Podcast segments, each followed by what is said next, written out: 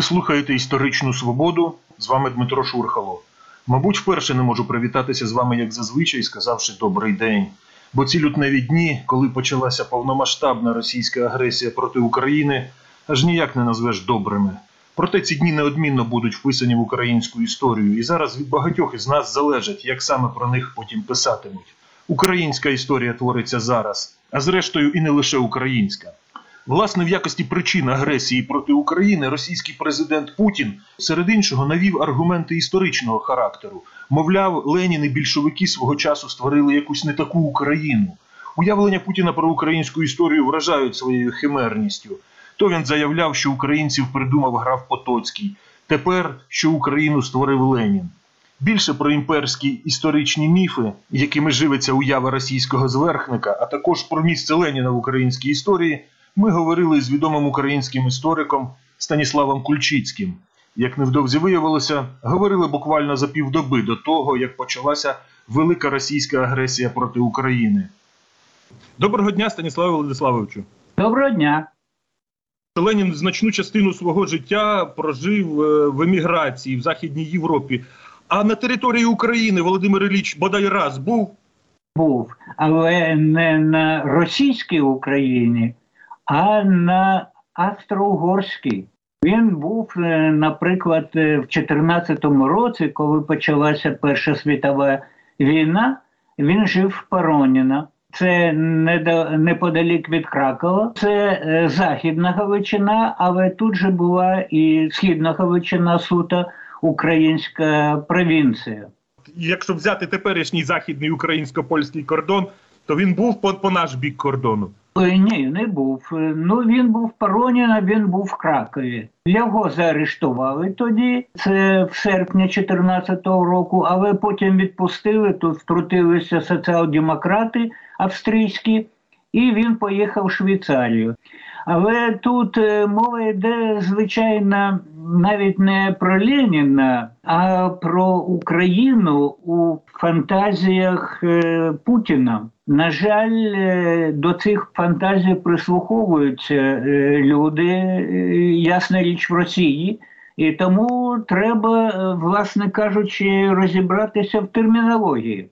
Україна це держава з тисячолітньою історією, якої не було, наприклад, такої історії у Росії. Росія привласнила українську історію. Через те, власне кажучи, що династія Рюриковича вона зберігалася е, в Росії більше, ніж е, в Україні. Але е, суть справи не в тому.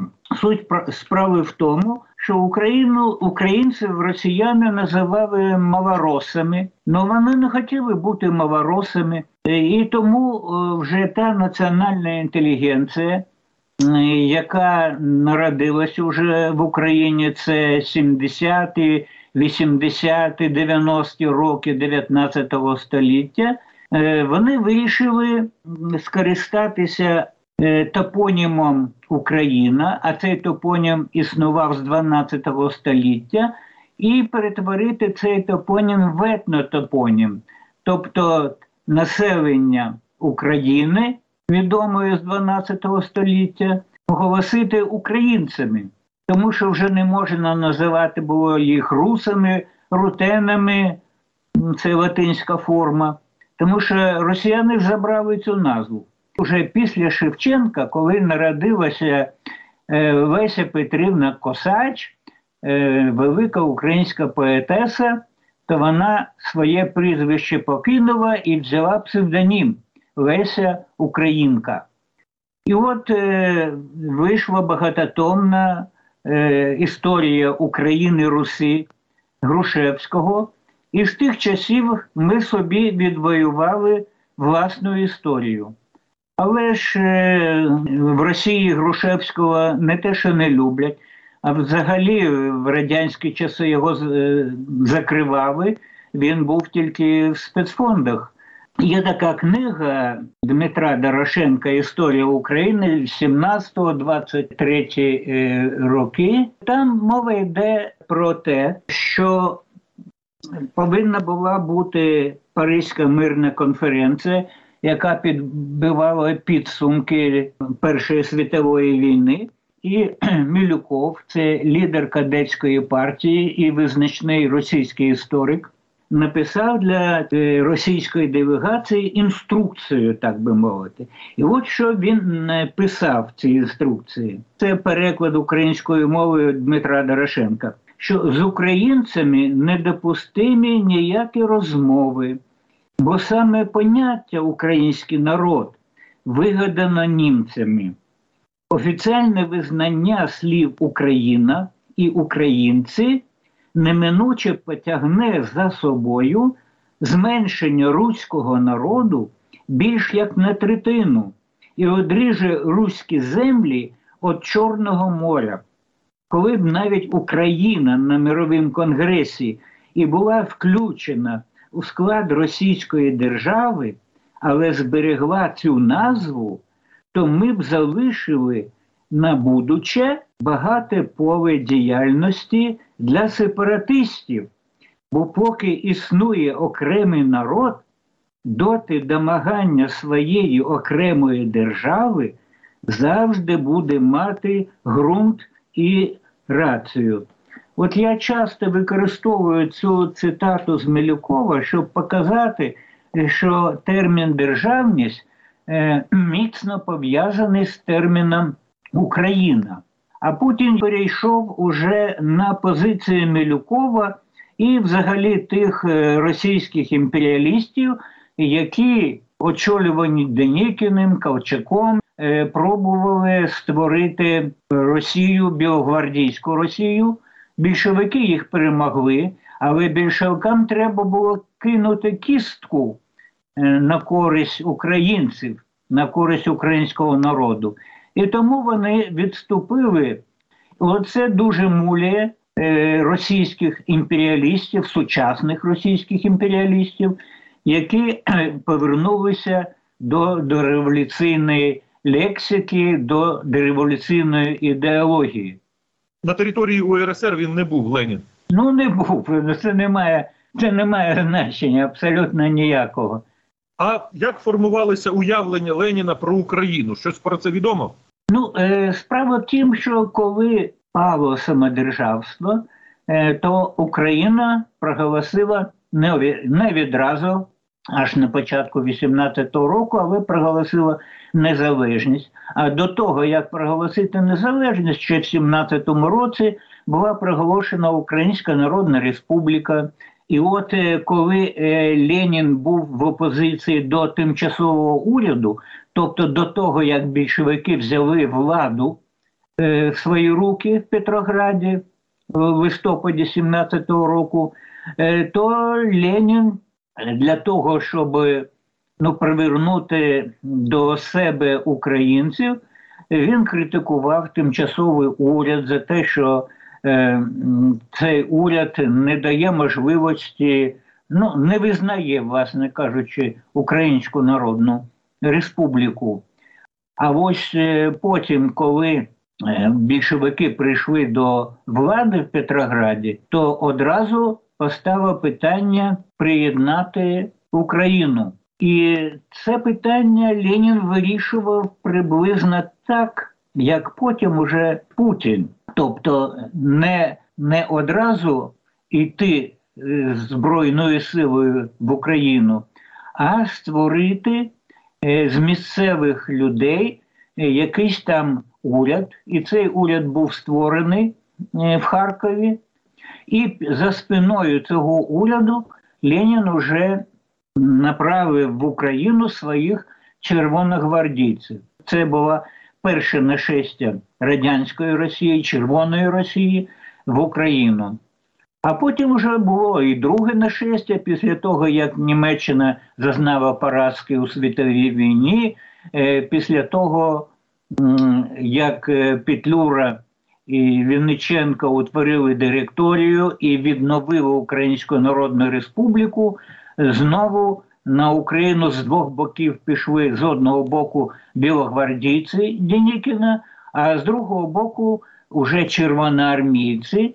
І в кінці кінців, у 20-му році, на території України Москва тобто Ленін, зосередили війська чисельністю більше мільйона осіб. Більше мільйона вдуматися в цю цифру. І таким чином Україна була поглинута. Ось всі зв'язки Леніна і України. Е, уявлення е, про Україну були такі, е, що треба негайно забрати Україну, бо це хлібна база для Росії, передусім хлібна база. Але тим не менш, кінці 20-го року Раднарком Ленінський визнав нібито незалежну Україну. Це було зроблено для того, щоб ну, щоб ця Україна постала як рівноправна з Росією Республіка при укладенні Ризького миру з Польщею. Напередодні створення Радянського Союзу, буквально за, за кілька днів до проголошення Радянського Союзу, Ленін у спілкуванні з своїми соратниками сказав таку річ: дозвольте російською мовою, шановні слухачі, оскільки це тут мені видаються цікавими отакі от певні акценти такої соковитої ленінської мови. Ось Ленін напередодні створення радянського союзу каже про необхідність захистити інородців від цитую нашествия того истинно русского человека, великоросса шовиниста в сущности подлеца и насильника, каким является типичный русский бюрократ. И далее він каже, приняли ли мы с достаточной заботливостью меры, чтобы действительно защитить инородцев от истинно русского держиморды? Я думаю, что мы этих мер не приняли, хотя могли бы и должны были принять. Ленін він що справді був такий щирий інтернаціоналіст і так вболівав за неросійські народи. Леніну треба було створити державу, яка була б не тільки з росіян, а, власне кажучи, йому треба було відновити Російську імперію. А Російська імперія так на 55% росіян, а 45% це інші народи. А для того, щоб інші народи залучити до цієї спільної держави, Ленін е, робив е, щось таке протилежне е, тому, що робили білогвардійські генерали, які стояли за єдину Росію, в якій було б все так, як було при царському режимі. Чим відрізнявся Радянський Союз від Російської імперії? Тим, що Ленін, і це було його геніальне відкриття. Я навіть не побоюся цього слова, геніальне відкриття, що Ленін створив так звану державу комуну, як він її називав, що була е, заснована на двох вертикалях влади. Всі держави до Леніна, е, які існували в історії людства, ну були такими одноканальними державами. А Ленін створив державу двоканальну. Один канал, одна вертикаль це партійна, а друга вертикаль це вертикаль радянська. Такий нібито е, за Конституцією, все е, демократичні. Да? І вона не була присутня в Конституції, партійна вертикаль, але ж вона була диктаторською була єдина партія, і Компартія України була тільки невідламною такою частиною цієї загальної е, комуністичної побудови. Тому з одного боку Радянський Союз виглядав як співдружність союзних республік, де навіть в Конституції було вказано, що кожна республіка може в будь-який момент відійти від Радянського Союзу, покинути його. І це це в усіх е, конституціях, які були за радянський час, це було зазначено. А з точки зору вже партійної, то Радянський Союз був абсолютно унітарною державою. А Ленін був е, політиком, який е, не мав е, навіть такого нахилу бути щирим чи бути нещирим. Він завжди був закритою людиною, завжди був демагогом. І ясна річ, що ніяких інородців Ленін не, не, не співчував інородцям, але він хотів, щоб ця держава була міцною. Тобто е, Ленін абсолютно не був схожий на білогвардійських генералів, які були е, імперіалістами е, ну, в самому такому вузькому значенні слова. Він мріяв, щоб Радянський Союз приростав новими союзними республіками е, за рахунок е, Польщі, Німеччини, навіть е, Італії і так далі. Ленін робив все можливе, е, все можливе, щоб вийти за межі е, Російської імперії, щоб вторгнутися в Західну Європу і під е, прапорами комунізму завоювати цю Західну Європу.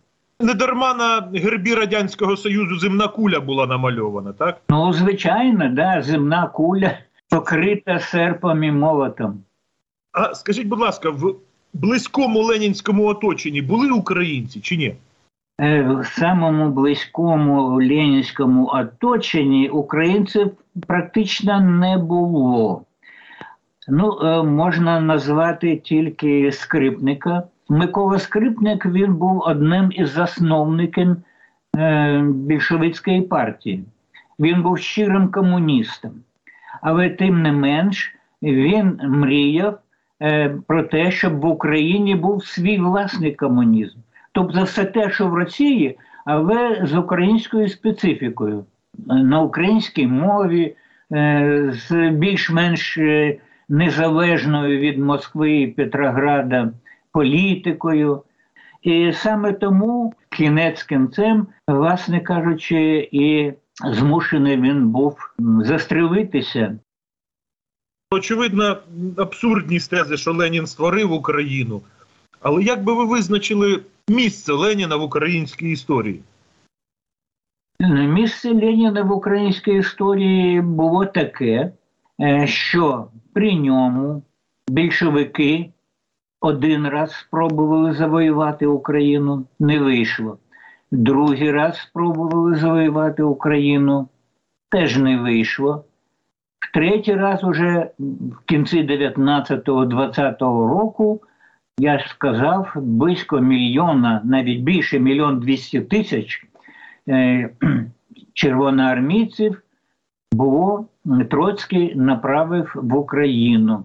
Троцький і Ленін це близнюці браття, так би мовити. Таким чином, Ленін тричі завойовував Україну і завоював таки.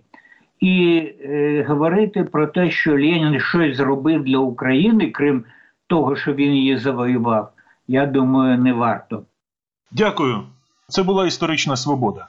Про імперські історичні міфи, які підживлюють російську агресію проти України, ми говорили з істориком Станіславом Кульчицьким.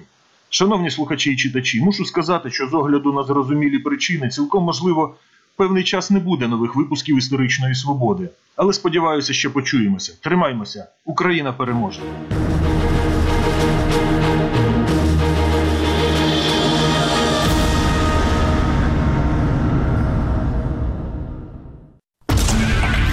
Донбасс реалии. Это Мариуполь, город Луганск, восточные квартала. Я звоню с Луганщины, город Старобельск. Михаил Иванович Волноваха. Это наша команда Донбасс Реалии. Мы все родом из Донбасса. Почти. Донбасс Реалии. Мы работаем для вас без линии разграничения.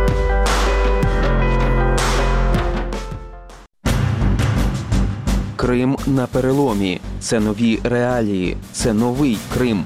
яким він буде, яким буде життя кримчан. Знайдіть сайт Радіо Свобода в інтернеті. Крим Реалії. Кримр.орг російською, українською і кримсько-татарською.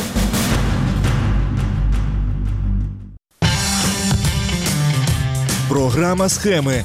Ми шукаємо корупцію в деталях і, на жаль, її завжди знаходимо.